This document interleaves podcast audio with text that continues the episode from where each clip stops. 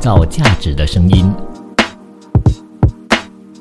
B B B Radio。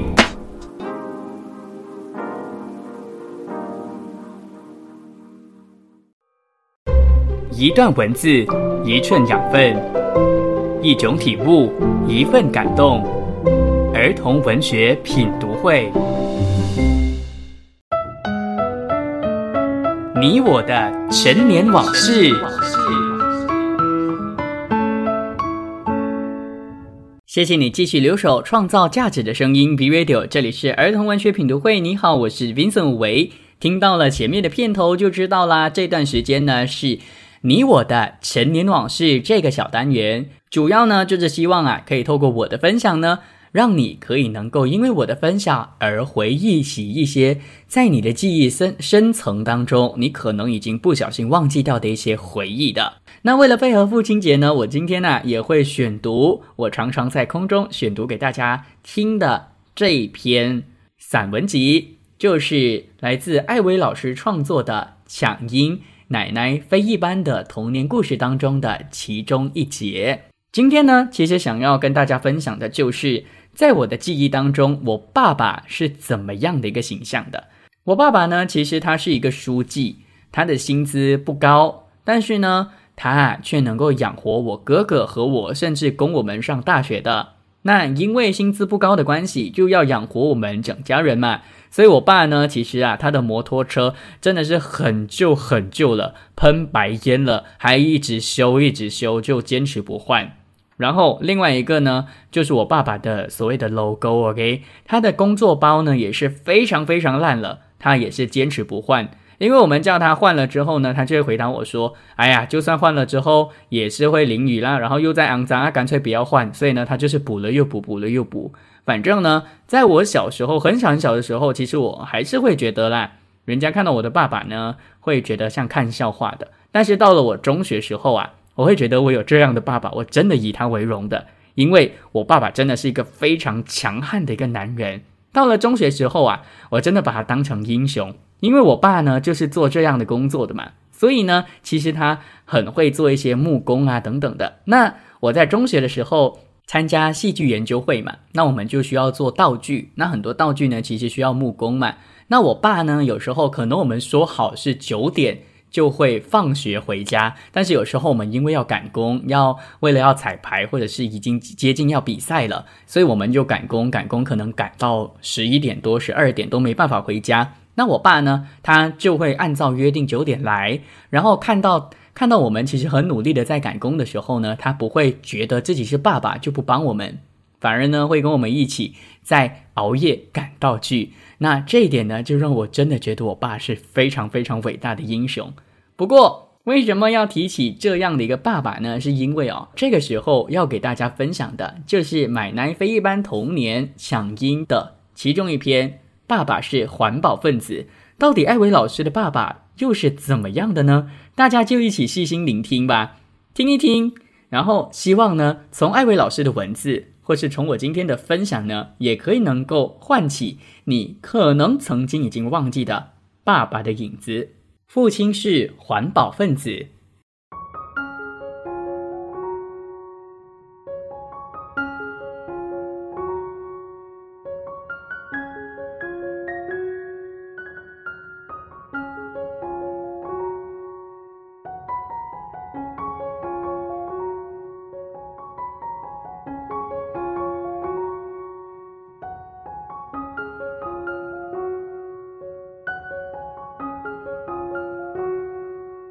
环保的口号是近二三十年才在各种传媒中经常出现的名词，这才渐渐引起人们的关注和重视。四五十年前，如果提到环保，相信很多人还是满头雾水，不知道是怎么一回事。虽然如此，却有不少人已经默默地在身体力行从事环保工作，父亲就是其中之一。经常听到一些长者苦口婆心劝诫年轻人说，要学习惜福，要懂得感恩。其实，所谓惜福感恩，并不仅仅于心理，而是应该包括物质上的。无论它是属于个人的、团体的或公共资源，也无论是天然的还是环境产物等等，都必须加以珍惜和善用。从小开始，父母亲就不时对我们兄弟姐妹耳提面命，灌输一瓢一粒来之不易的惜福观念。父亲对环保工作做得最彻底的，莫过于废物加以利用，化腐朽为神奇的独特功夫了。这也是我最欣赏、引以为傲的一件事。现在看来，那确实是非常符合环保理念。例如家里日常用过的空罐子、饼干桶或煤油桶之类，对某些人来说，可能当垃圾随手一丢，不当一回事；但对父亲来说，那可是不用花费分毫最好的宝。只要花点心思，剪剪裁裁、敲敲打打、钉钉拼拼后，就像变魔术似的，立刻变成了许多实用的日用品。俗语说得好：“工欲善其事，必先利其器。”老爸深知这个道理，所以我们家自有一套十分齐全的贴、感、烧的组合工具盒。爸爸视之为宝贝，那是他经过多年的收集添购后才凑成这么一套完整、利人利己、服务他人的工具。既然是父亲的宝贝，所以平日。严禁一众儿女擅自动用，万一开工时缺了某样工具时，就会为我们这些小鬼头试问，遭一顿狠狠的责骂是绝对免不了的。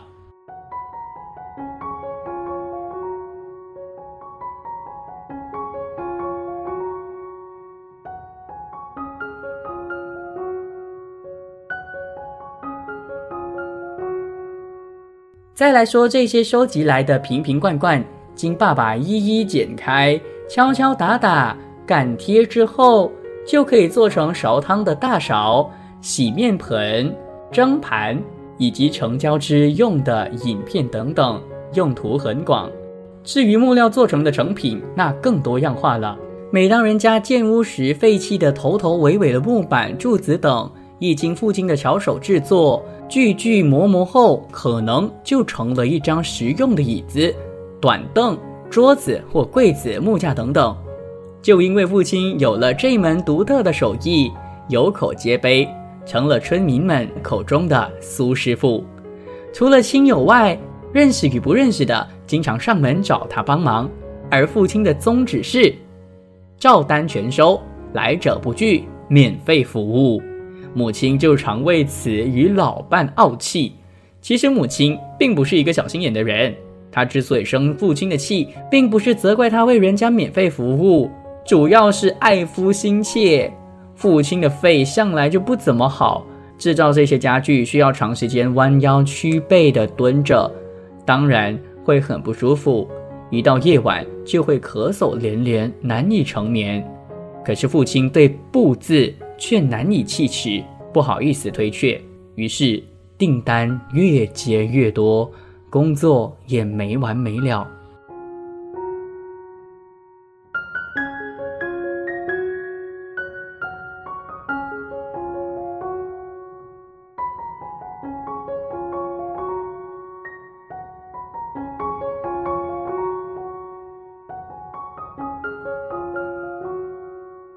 还有一件值得一提的是，老爸一生中最反对我们在市面上卖的各种洗洁剂来洗涤，特别是洗碗、盘、杯子等日常用品。因此，每年农历新年之前，是我和姐姐大难临头的非常时刻，负责清洗一大堆的盘盘碗碗，往往需要我们花上一整天功夫，人坐在短凳上，慢慢的洗，轻轻的刷。而我们所用的清洁剂却是不需花费分毫买的，那就是用自家种的晒干的丝瓜纤维，再沾了木材灰，再把碗盘上的陈年污垢一层一层的去掉。污垢是洗掉了，而我们却为此付出了极大代价，腰酸背疼外，一双手因为长时间的浸泡，到了晚上肿胀疼痛不已。这可是童年最难熬的差事之一。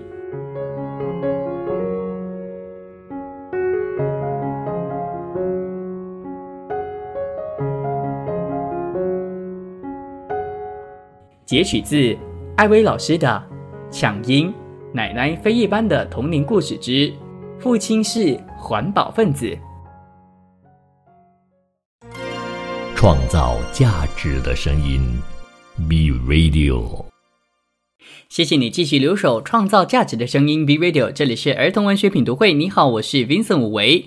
今天的儿童文学品读会呢，因为是六月份，所以呢，跟大家去分享跟爸爸有关的绘本。而这本绘本的名字呢，叫做《和爸爸在一起真好》，作者呢叫做塞尔日布洛克，他是一九五六年出生在法国的东北部的一个城市。科尔玛的一个地方的作家哦，他毕业于一家装饰艺术学院，是法国著名的儿童书刊的画家、插画家、设计师。那他也是儿童杂志《阿斯塔比》的美术总监，并且呢，和很多的美国作家呢合作过的。那他创作非常非常多脍炙人口的一些形象哦。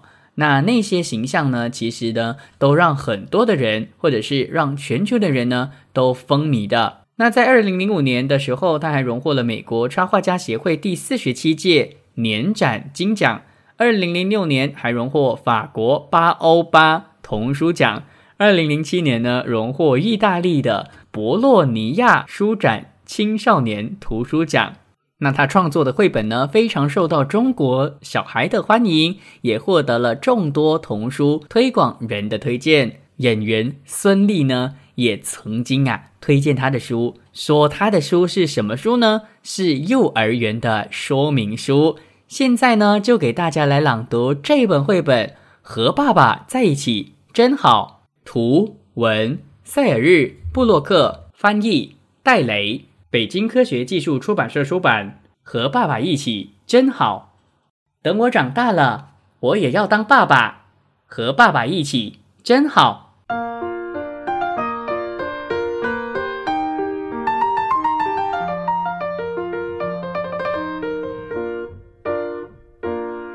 我在家里有一个爸爸，有时候我管他叫胖爸爸，他会很不高兴。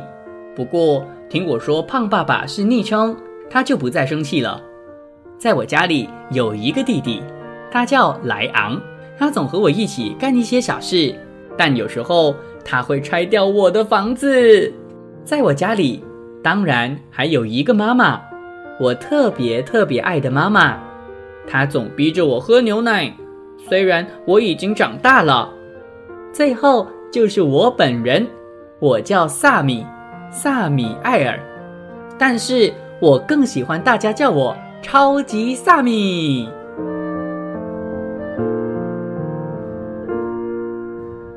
爸爸会做各种各样的面具，哼，戴上面具后我就变成了猛兽。爸爸还会画画，我对爸爸说：“爸爸，给我画一只大野狼吧，要有尖尖的牙齿。给我画一只鸟吧。”给我画一片海吧，要有灯塔、螃蟹和大鱼。画画就是爸爸的工作。和爸爸一起上街，我见到水坑就去踩，见到水泥墩就往上跳。我就是一只淘气猴。爸爸送我去上学总是匆匆忙忙的，他会不停地催促我：“快点儿，快点儿。”咱们要迟到啦！爸爸带我去买东西，总是落在我后面。这时他会说：“慢点儿，慢点儿，等等我啊！”和爸爸一起走过广场，我总是拔腿就去追鸽子。总有一天，我会逮住一只，然后挠它痒痒。和爸爸一起去郊游，开车的总是爸爸，我会叮嘱他：“爸爸，别太快，轮胎会爆炸。”在车上，所有人都玩游戏、吃东西，然后打瞌睡，除了爸爸。回到家里，当然没有人会睡觉了，除了爸爸。爸爸会带我散步，我最喜欢去伊罗先生的农场。有时候我们走着去，有时候我们骑车去。农场里有好多好多牛，有好多好多牛粪，有鸡，有兔子，还有狗。狗不一定总是人类的朋友。其实我很喜欢动物，但 我是个谨慎的人。我有很多鸡、兔子、牛，有大的，有小的，不过它们都不是真的。我有整整一箱子玩具动物，应该比诺亚方舟上的动物还多吧？我用它们办农场和动物园，还用它们建动物公路。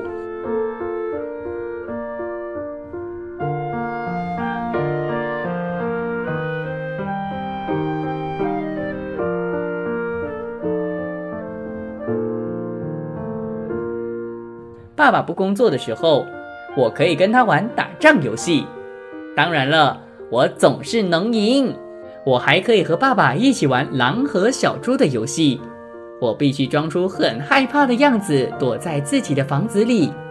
不过呢，我的房子是砖头做的，爸爸进不来。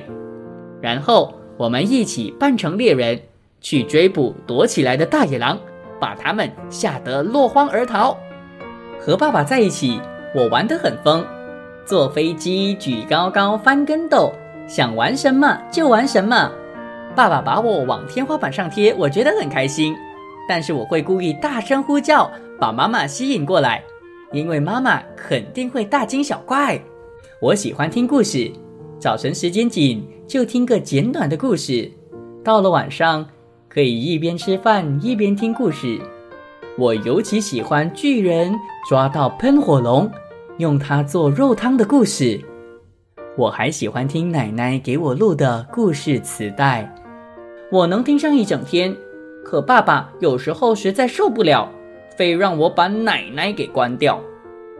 晚上给我讲故事的是妈妈，她会讲很长很长的故事，这样卧室里的灯就能一直亮着。其实我最喜欢的是关于妖怪的睡前故事。因为听了这样的故事，我会做噩梦，然后我就可以去爸爸妈妈的床上睡觉了。有时候，爸爸妈妈的床已经被占领了。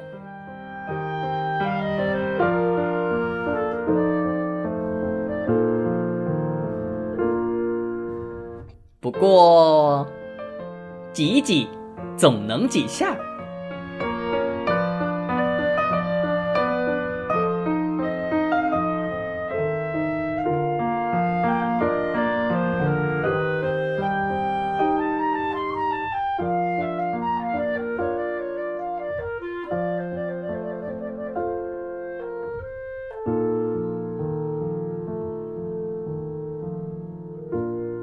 和爸爸一起真好。这部作品呢，其实我读了非常多次，因为呢，它是我开创我自己的 YouTube 频道的第一部作品的分享，所以呢，我非常非常的熟悉。它的画风呢是使用水彩画的，非常的平凡，非常的温馨。它没有刻意的把爸爸呢塑造的特别特别的伟大，或者是像英雄人物那样的。但是呢，总会让人感觉啊，跟爸爸在一起的感觉非常非常的好玩的。那我最喜欢的是画画的那一幕的，因为呢，我也很常呢叫我爸爸画东画西。那而且呢，我也很常就是跟爸爸一起出门买东西。我家呢跟这个故事一样的很像，我爸爸呢是负责出去买东西的，而妈妈呢是负责在家里煮饭的。这一点是跟书一样的。当然有另外一点跟书不一样的是，我家开车的是老妈，那爸爸呢是骑摩托车的。这个刚刚我在前一段就跟大家分享过了嘛。那我觉得这个就是绘本的魅力，就是你在看儿童文学的过程当中呢，其实你还可以能够反映到自己的生活的。我觉得每个小男生啊，应该都会有很喜欢的情节在里头的，因为的确小时候呢，很常跟爸爸做这些事情，虽然好像在这本书当中没有什么隐藏的价值观。但我觉得，反正你很享受跟主角一起跟爸爸玩乐的那种时光呢，这本书它就成功了。再来就是这本书它的叙事手法非常的有文学性，它淡淡的介绍他的弟弟和他的妈妈，还有他的爸爸和自己的时候啊，就已经非常精彩了。甚至呢，把自己形容成超级萨米，这种手法呢，已经在开头就很吸引人，所以呢，这部作品是非常非常值得大家去认识的作品啦。而且啊，另外一点就是这本作品它的排版呢是完全不固定的，有时候是整面，有时候是半面，有时候呢可能一面会有两三格，会让你呢每翻一次都会有不同的惊喜，会让你呢就是不会觉得这个排版很死板，反正。这是一本非常出名、非常好玩的一本绘本，你绝对呢会跟着作者一起，会跟着萨米一起呢，跟着爸爸一起玩。如果你想要知道这本绘本的画面的话呢，欢迎去 follow 我的 YouTube 的频道，OK，搜索 Vincent 五维就会看到了。这是我第一部作品，一定会找得到，或者呢直接搜索关键字“和爸爸一起真好”，创造价值的声音。B Radio，谢谢你继续留守，创造价值的声音。B Radio，这里是儿童文学品读会。你好，我是 Vincent 吴维，欢迎大家呢去 like 我们的 Facebook 的 page，以及追踪我们所有的官方的 FB page 啊，或者是我们的 IG 的账号的，只要搜索 B Radio 的 CO 就可以找到我们了。那今天的这个儿童文学品读会呢，说的是。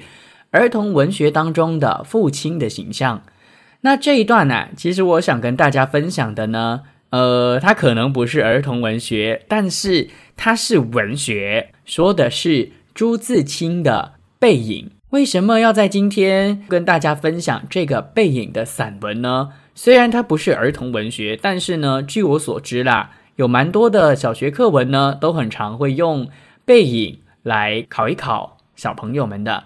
那今天呢，因为我也不是文学方面的专业毕业的人哦，所以呢，我就不在这边跟大家多说，或者是分析这部作品到底多么多么的有影响力的，我就直接在空中给大家朗读，希望大家呢可以用最纯粹的方式呢，让大家用声音、用听的方式去好好的感受朱自清他的文字。当然啦，开始朗读之前呢，稍微的跟大家介绍一下。朱自清他在怎么样的一个情况之下创作了这部作品呢？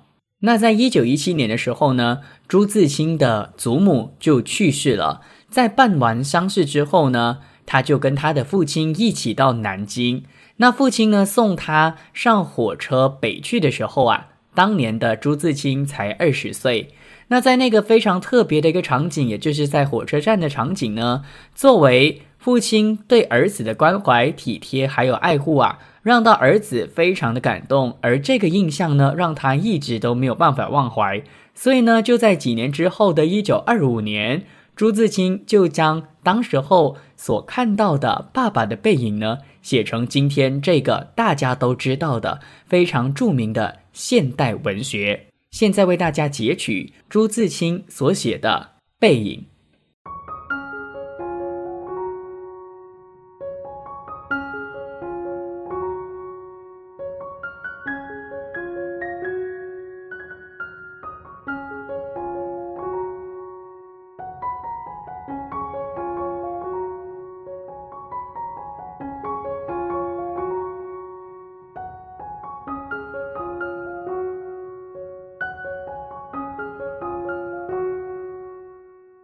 我与父亲不相见已二年余了，我最不能忘记的是他的背影。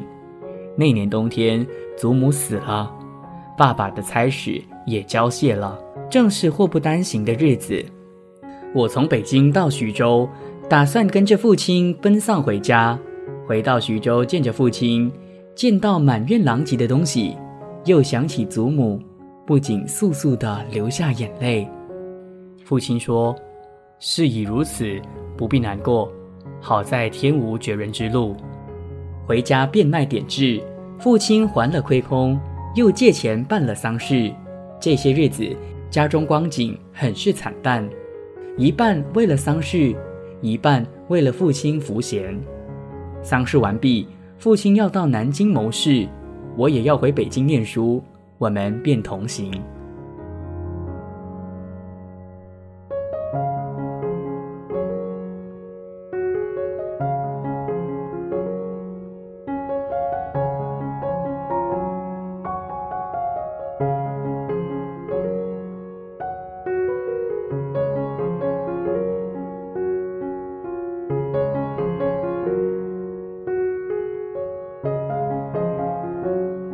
到南京时，有朋友约去游逛，勾留了一日。第二日上午，便需渡江到浦口，上午上车北去。父亲因为事忙，本已说定不送我，叫旅馆里一个熟识的茶房陪我同去。我再三嘱咐茶房，甚至仔细，但他终于不放心，怕茶房不妥帖，颇踌躇了一会。其实我那年已二十岁。北京已来往过两三次，是没什么要紧的了。他踌躇了一会，终于决定还是自己送我去。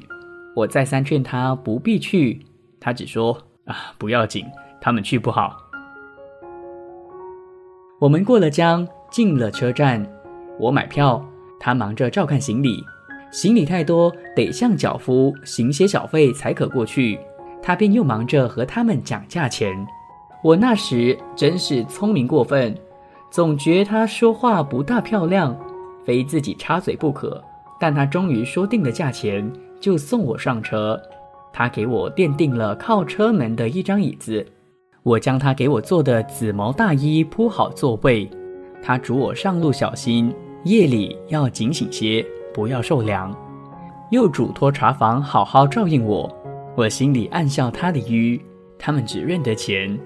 托他们只是摆脱，而且我这样大年纪的人，难道还不能照料自己吗？我现在想想，我那时真的太聪明了。我说道：“爸爸，你走吧。”他往车外看了看，说：“我买几个橘子去，你就在此地，不要走动。我看那边月台的栏杆外有几个卖东西的等着顾客，走到那边月台需穿过铁道。”需跳下去又爬上去。父亲是个胖子，走过去自然要费事些。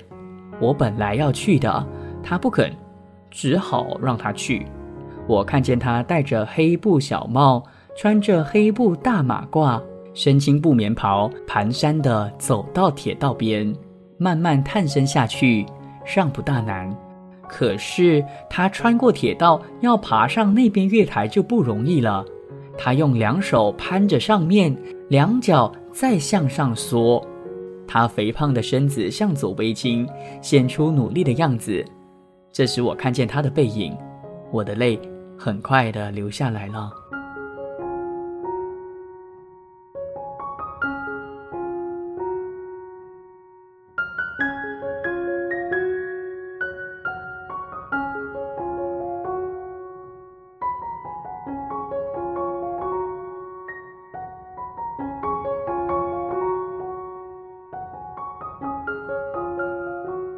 赶紧拭干了泪，怕他看见，也怕别人看见。我在往外看时，他已抱了朱红的橘子往回走了。走铁道时，他先将橘子散放在地上，自己慢慢爬下，再抱起橘子走。到这边时，我赶紧去搀他。他和我走到车上，将橘子一股脑儿放在我的皮大衣上，于是。扑扑衣上的泥土，心里很轻松似的。过了一会儿，说：“我走了，到那边来信。”我望着他走出去，他走了几步，回过头看见我说：“进去吧，里边没人。”等他的背影混入来来往往的人里，再找不着了，我便进来坐下。我的眼泪又来了。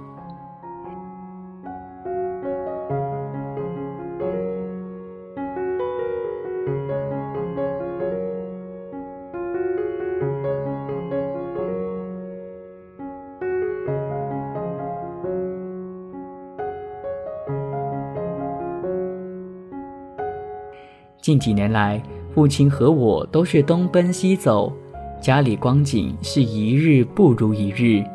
他少年出外谋生独立之时，做了许多大事，哪知老境却如此的颓唐。他触目伤怀，自然情不能自己，情郁于中，自然要发之于外。家庭所消，便往往促他之怒。他待我渐渐不同往日。但最近两年不见，他终于忘却我的不好，只是惦记着我，惦记着我的儿子。我北来后，他写了一信给我，信中说道：“我身体安康，唯旁子疼痛厉害，举箸提笔诸多不便，大约大去之期不远矣。”我读到此处，在晶莹的泪光中，又看见那肥胖的绿布棉袍、黑布马褂的背影。唉，我不知何时再能与他相见。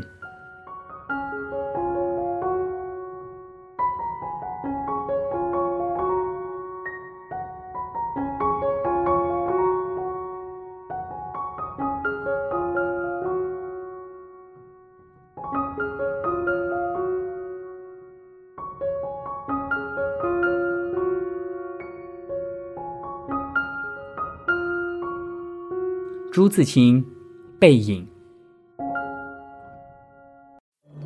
创造价值的声音，B Radio。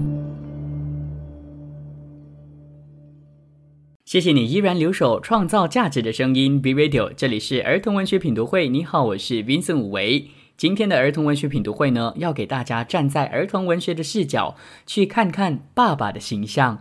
而因为呢，现在这段时间就已经来到了节目的尾声，通常呢，最后一段我都会选择比较温暖、比较温馨的故事给大家分享的。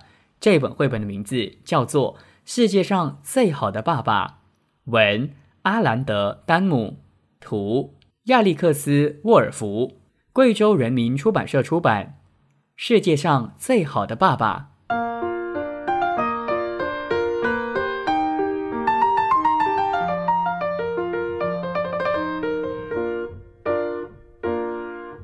来，宝贝儿，该和爸爸去睡觉了。为什么要睡觉？因为冬天到了，整个冬天，所有的大熊和小熊都要睡大觉。不要，我才不想睡呢！我想出去找小朋友玩。嘘，安静。从现在开始，爸爸一个字也不想说了。坏爸爸，我自己出去找小朋友了。爸爸好像什么也没听见，他早就呼呼大睡了。嘿，黑鸟，你的爸爸也那么烦吗？嗯，烦？才不呢！他总是给我带好吃的回来呀。呵，不要了，我可不想吃那些东西。嘿，你好啊，小狐狸，你的爸爸会做些什么呢？哦，如果我的毛脏了，我爸爸会给我舔干净。哼，不要哦，我可不喜欢那样。小蟾蜍，你们好啊！你们的爸爸会做些什么呢？哦，我们想去哪儿，爸爸就会带我们去哪儿啊！哼，不要了，我才不要这样！你爸爸会做些什么呢？小鹰，我爸爸，爸爸正在教我怎么飞起来，你想学吗？嗯，我不要，别摔下来哦，小猴。没事儿，如果有危险，我爸爸会马上拽住我的。哼，我可不要。你们的爸爸会做些什么呢，小企鹅？他会让我们暖暖乎乎、快快乐乐的长大啊。小鸵鸟，你的爸爸会做些什么呢？当然是快跑啦！我爸爸最擅长这个了。哼，不要不要，我可不要这个。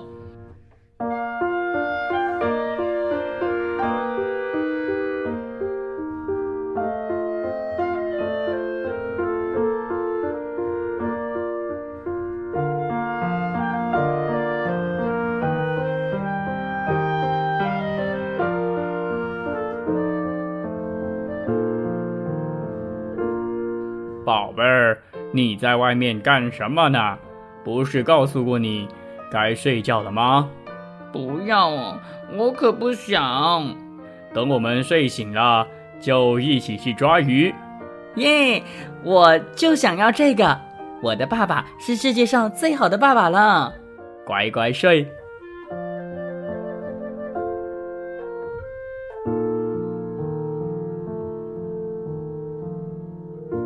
世界上最好的爸爸，其实呢，这本绘本呢，用听的呢，可能比较难以想象呢，因为有很多的画面呢，小熊只是说啊不要而已，但是你们并不知道到底他遇到了什么。那我也不想要在这边呢用用说的方式给大家去描述的。有机会的话呢，你们就自己去买这本书来看，到底呢小熊他在过程当中遇到了不同的动物啊，他到底呢发现了其他的动物的爸爸呢怎么样让他不喜欢，然后到最后呢才发现自己的爸爸是最好的爸爸。反正啊，这本绘本呢，非常的有层次感。它这种一层一层找不同的爸爸呢，在过程当中慢慢的让他领悟，我觉得蛮有趣的。因为其实呢，这就是小熊的一种自我探索的过程。而重复的文字呢，其实很符合孩子的那种阅读的特征跟阅读的特点的。我觉得呢，孩子在这个过程当中啊，可以领悟到，或者是去学习到不同动物的这个习性哦。比如说，企鹅住在很冷很冷的地方啊，那老鹰会飞得很高，然后呢，为了要让他们学会飞呢，老鹰的爸爸呢会把小鹰给踢到这个悬崖上让它飞。那狐狸呢会挠自己痒痒等等的这些呢，都是可以从这本绘本当中去感受到的了。当然，说到最后呢，绘本一定要想一想它可以带来什么价值嘛？我觉得这边的最重要的价值、最明显的价值在于哪里呢？每一个爸爸都是最疼爱自己孩子的，每一个爸爸呢都有疼爱自己孩子最特别的方式。我们不需要去羡慕别人的爸爸，因为呢自己的爸爸才是世界上最好的爸爸，就像这本绘本的书名一样的。那当然了，换位思考，给家长也是一样的。有时候呢，我们也不用去指责或者是去骂我们的孩子，就让他自己出去闯。就像熊爸爸当时候他想要睡觉了，那他也让小熊自己出去。没有去阻止他。当孩子自己出去闯的时候呢，他自然会知道家是最好的。当然，最后呢，我最喜欢这本绘本的就是它的结局，结局非常的温馨。到最后，小熊发现到他最爱的就是爸爸，因为冬眠之后呢，他们可以去做真正适合他和他们最爱做的事，就是去抓鱼。而最后一幕也特别的温馨，最后一幕呢，停在了爸爸。抱着小熊的一个画面，特别特别的温馨。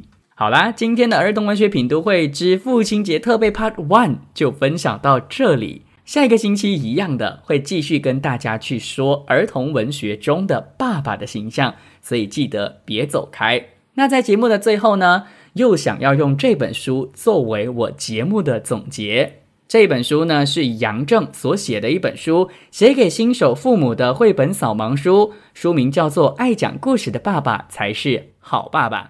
里头呢有其中一篇呐，是说关于爸爸可能会很懊恼，我要怎么样带孩子一起去读呢？其实这边呢就跟母亲说了一些话，这里有一些建议哦。作者就建议。每一个家庭呢，都应该要有十到二十本关于爸爸的绘本，让爸爸呢给孩子读一读这些书。不过呢，如果你把这些书买回来，然后呢往孩子爸爸前面一丢，大声的说：“哎，去陪去陪那个孩子读书吧。”或者是呢，爸爸即使给孩子读书，你却在旁边说：“哎呀，读得很难听。”这种状态的话呢，其实啊，要激活父爱是很难的。所以呢。作者也就是杨正呢，他就跟所有的妈妈说，他建议啊，买回这些书之后呢，把它们放在孩子和爸爸都能够看到，而且很轻易能够拿得到的地方，鼓励孩子去找爸爸讲。最好呢是孩子腻在爸爸身边听爸爸讲。那这是因为哦，孩子天生就是渴望父爱的，爸爸和孩子的身体接触是激活父爱的第一步，就很像绝缘的一个状态被打破了。电流就会开始在爸爸和孩子的身上来回流动的。那当你看到孩子和爸爸一同游戏、一同读绘本的时候呢，一定会把你心底的温暖告诉你的丈夫，因为呢，那个画面一定会让你感觉得到内心的安宁以及内心的满足。那你一定要告诉孩子的爸爸，你看到这一幕的时候感觉到的柔情，更要和孩子一起夸奖爸爸讲得很动听。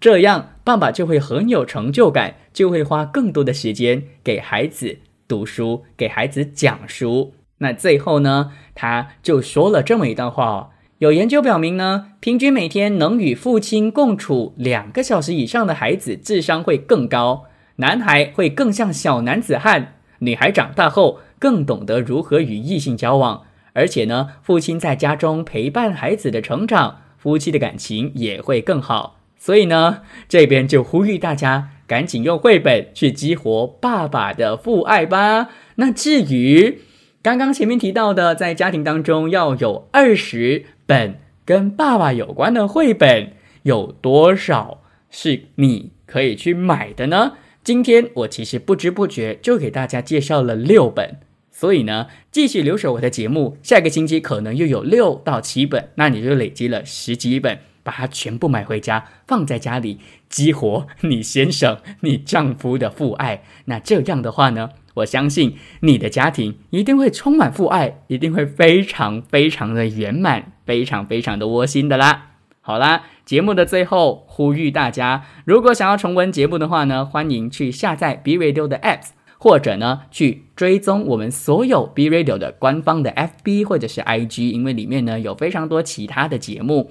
我个人觉得 B Radio 的节目非常的多元，有蛮多呢是可以适合你去探索的不一样的节目。今天的儿童文学品读会就到这里结束啦，下个星期同样时间同样电台再见，我是 Vincent 吴维，拜拜。创造价值的声音，B Radio。